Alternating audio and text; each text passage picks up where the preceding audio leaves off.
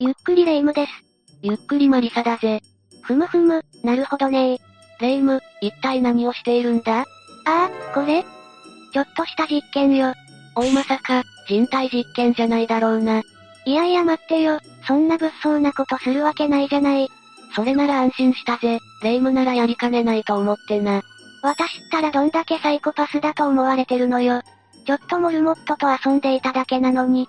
おいおい、十分すぎるほどヤバいやつなんだぜ。ということで今回は、人類が絶対に手を出してはいけなかったヤバすぎる実験について、5つほど解説していくぜ。それでは、早速解説スタートだ。まず第5位は、バイオスフィア2実験、だ。この実験はアメリカ合衆国のアリゾナ州で行われた実験で、人工的に作り出された地球の生態系に似た施設内で8人の男女が生活をするといった内容のものだぜ。なんだかゲームに出てきそうな名前ね。気になったんだけど、なんで2なのかしら。ああ、それはな。バイオスフィアとは、つまり生物圏のことを指しているんだ。つまり地球のことだな。その地球に似た環境を作り出して実験を行ったからバイオスフィア2と呼ばれているんだぜ。なるほどね。この実験では主にどんなことが行われていたの？簡単に言うと、宇宙で生活するための実験って感じだな。約1.3ヘクタールの敷地内に地球の環境に似た7つのエリアを作り、8人の人間と様々な動植物を取り込んで自給自足の生活ができるのかって内容だぜ。7つのエリアって具体的にはどんな感じなのかしら？熱帯雨林やサンゴ礁のある海、サバンナの草原や砂漠といった、地球上に実在する、様々な気温や環境が整えられていたらしいぞ。まさに小さな地球って感じね。それでこの実験の結果はどうだったの？結果から言うと失敗だと言えるな。もともとは100年間続けるはずだったみたいだが実際には2年間しか実験できなかったようだぜ。何が原因なのかしら？実験では酸素が不足したせいで動物は死滅し、植物も枯れ果てて、8人いた人間たちも低酸素で意識が薄くなったりと踏んだり蹴ったりだったようだぜ。整った環境なのに、なんで酸素が不足しちゃったのよ？ああ、単純に植物の光合成が不足していたみたいだな。光合成って、二酸化炭素を取り込んで酸素に変えるってやつね。そうだな。もちろんバイオスフィア2の内部には植物も生息していたんだが、地面のほとんどがコンクリートだったせいで酸素がどんどん吸収されてしまったんだろうな。え、コンクリートって酸素を吸収しちゃうのね。初めて知ったわ。実際にバイオスフィア2内部の酸素量は一番少ない状態で14.2%まで下がっていたらしいぜ。それってどういった状況なの？普通は20%くらいだと言われているのに対して、14%は高度4000メートルに相当するんだ。ええー、それって富士山よりも高い場所で常に生活しているってことになるわよね。ああ、だから階段の上り下りだけでも、かなりの負担だったらしいぞ。それで外部から酸素を取り入れることにしたんだが、その時にはすでに動物はいなくなり、植物も枯れてしまっていたんだぜ。なんだか映画で見るような地球滅亡のワンシーンみたいね。まさにその通りだぜ。バイオスフィア2の実験自体は不毛だったと言われているんだがまるで地球の未来を描いているような光景なんだ。つまり、私たちが環境を荒らし続けるといつかバイオスフィア2のようになってしまうってことね。まああくまでもバイオスフィア2内部の環境での話だから必ずしもそうなるとは言い切れないが、地球上の環境のバランスってのは繊細だからな。今問題になっている二酸化炭素が増え続けるとバイオスフィア2の二の前になってしまうのかもしれないぜ。実験自体は微妙な結果かもしれないけどそこから学べるものは大きかったってことね。だな、レイムも今後はポイ捨てとかしないようにしないとな。そんなことしないし、今までだってしたことないわよ。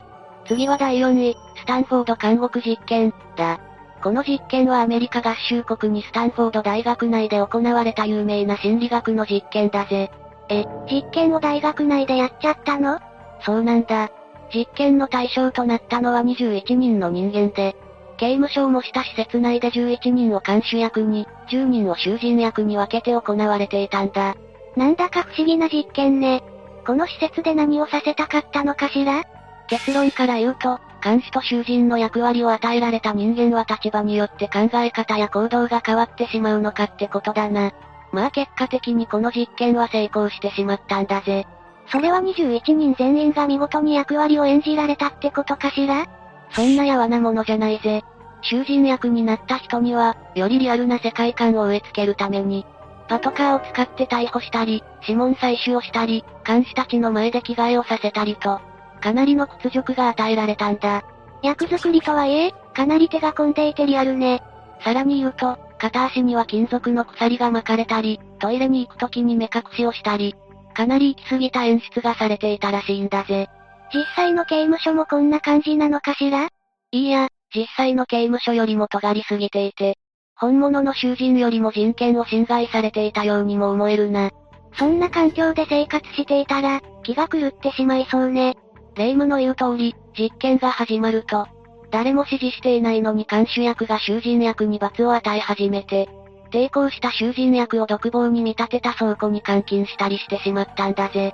女優や俳優にでもなれるんじゃないかしら？ってくらい配役にドハマりしちゃってるわね。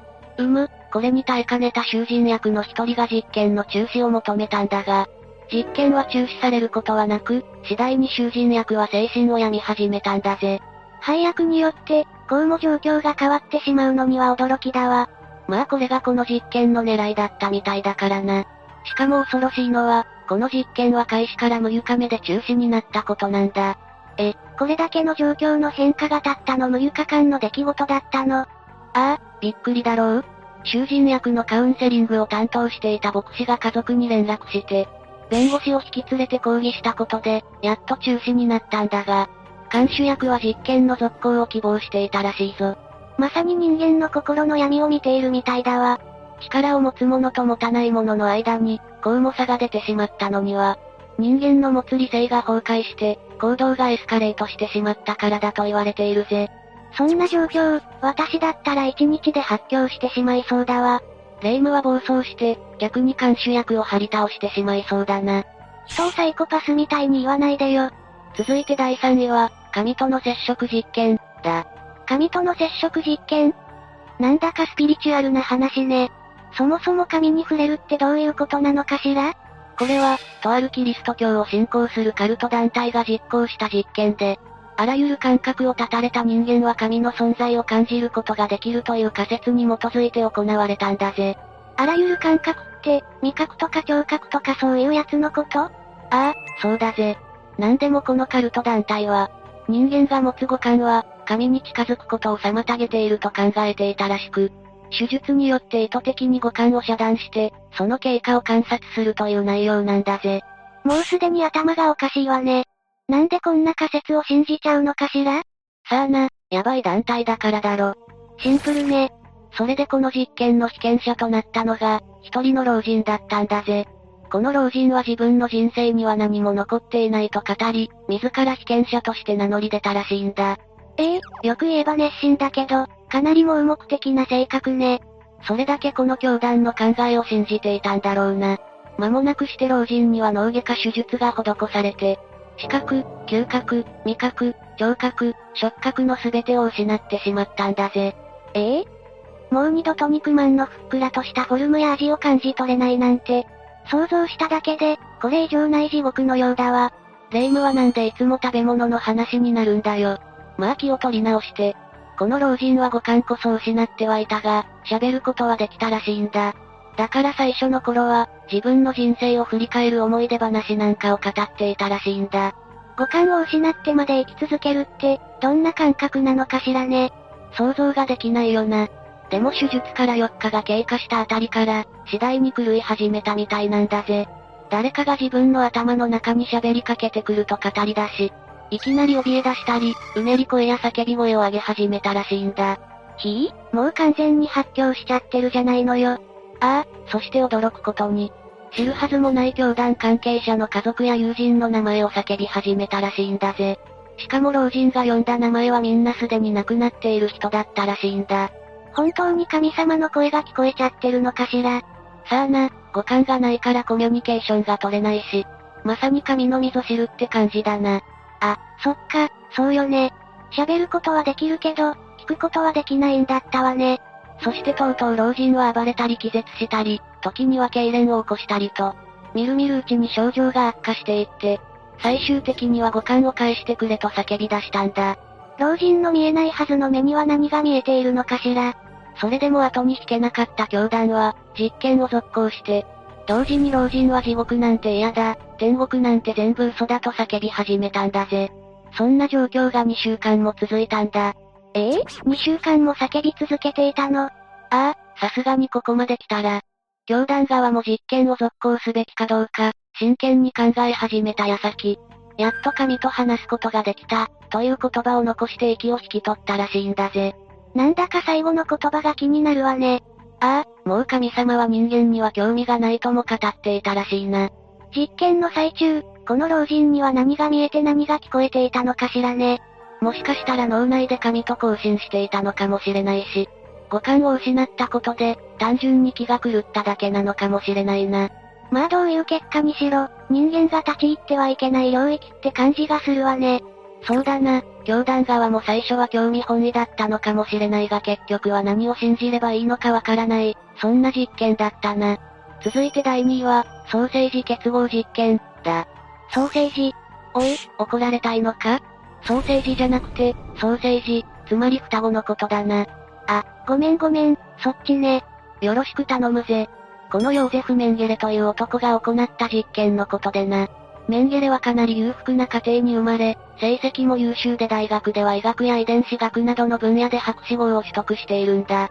まさにエリートって感じね。ああ、でもこの出来すぎた人間は実はヒトラーの大ファンでな。超人を作り出すことに取り憑かれてしまった哀れな人間なんだぜ。ヒトラーの大ファンって時点で察してしまったわ。だろうな。メンゲレが人体実験を行っていたのは、アウシュビッツ強制収容所というところで、ユダヤ人をはじめ、政治犯などいろんな人が連行されてきては総勢100万人もの犠牲者を出してしまった悪名高い場所なんだぜ。ひ、100万人。ああ、メンゲレは実験体となった被験者たちのことをモルモットと呼んでいてな。特に熱心に研究していたのが双子の研究なんだぜ。なんでそんなに双子に興味津々だったのよ。それは双子が誕生するメカニズムが解明できれば優越人種をパワーアップさせられる。と考えていたかららしいぞ。双子で誕生すれば超人も2倍に増えるってこと？なんか単純すぎて優秀なのかアホなのかわからなくなってきたわ。メンゲレは双子の子供には優しかったらしいんだが、人体実験となると人が変わったように冷酷な性格で、麻酔もなしにいろんな薬品を投与したり内臓を取り出したりありとあらゆる実験を行っていたんだぜ。まさにマッドサイエンティストって感じね。ああそうだな。しかも苦痛で子供が泣き叫ぶと結果が狂うと怒鳴りつけていたらしいぞ。もう完全に情緒が行方不明だわ。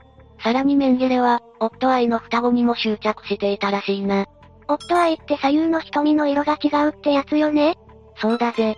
普通の双子に対して化学染料を注射することで人工的に夫愛を生み出す実験なんかも行っていたんだ。もう語彙力を失ってしまうくらいヤバい人間ね。最も最悪だった実験は、一人の下半身に二人の上半身を結合されたソーセージ結合実験だと言われているんだ。冒頭で言っていたあれね。ああ、双子の臓器は共有できるのか？ということを検証するために、何組もの双子が無残にも被験者にされてしまったんだ。上半身と下半身を切り離したり、背中同士を縫い合わせられたりまさに極悪非道な実験だったんだぜ。それでその被験者になった双子の子供たちはどうなったの？ほとんどの双子は、手術中や術後に命を落としていて中には生き続けた双子もいたらしいんだが、感染症を患っていると分かった途端、親の元に返したりもしていたらしいぞ。もう狂っているとしか言いようがないわ。双子に生まれたばかりに、狂気の実験の被験者になるなんてかわいそうすぎるわよ。ああ、いたたまれない出来事なんだぜ。ちなみにメンゲレはこれだけのことをしていても捕まっていないんだ。え、どういうことよ。さっさと捕まえてしまいなさいよ。メンゲレは偽名を使ってアルゼンチンやブラジルといった南米に逃亡していてな。逃げている最中も、自分がやってきたことに対して謝罪しないどころか、自分は間違っていないと断言していたほどなんだぜ。やばすぎるわ。人の命を何だと思っているのかしらね。まさしく鬼だな。現代にいなくて本当によかったぜ。さあ残すところ第1位は、731部隊の人体実験、だ。これは第二次世界大戦中に行われた非人道的な人体実験なんだぜ。日本が舞台の話なのね。ああ、実際に存在した研究機関の一つでな。正式には関東軍防衛機給水部本部という名称の部隊のことなんだ。具体的には何をする部隊なのかしら？ざっくり言うと、兵士たちの感染症予防だな。他にも衛生的な給水体制を整える研究機関だぜ。ええー、説明を聞く限り、至って普通の部隊のようにも思えるわね。だがな、もともと感染症予防のための部隊だったこともあって細菌や生物兵器に関する研究も行っていたみたいなんだぜ。そこにとある軍医が関わることによって、みるみるうちに規模が大きくなり、最終的には3000人を超える大所隊にまで発展したんだ。かなり力を注がれていたってのがわかるわね。ああ、実際にこの当時でいう東京大学と同じくらいの巨額の予算がつぎ込まれて、細菌に関する研究が進められていたんだ。その細菌を戦争で利用するってことだったのね。霊夢の言う通りだぜ。実際に731部隊で研究されていたのは、ペスト菌やチフス菌といった細菌でその細菌を培養して戦場に投入するという、まさしくバイオ爆弾を開発していた部隊なんだ。聞いたことはあるけど、ペストとかチフスってどんな病菌なのかしら？ペストは1300年代にユーラシア大陸で流行した病気で、だんだんと皮膚が黒くなっていくことから、別名黒死病とも言われている病気だぜ。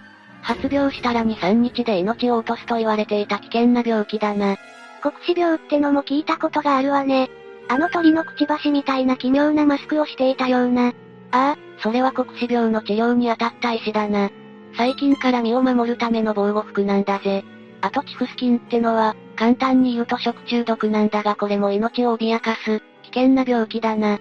そんな危険な細菌の研究を日本の軍隊がやっていたのね。ああ、その実験の被害者となっていたのが戦争で捕まえてきた捕虜だったんだぜ。ええ生きている人を実験体にしていたの？そうなんだ。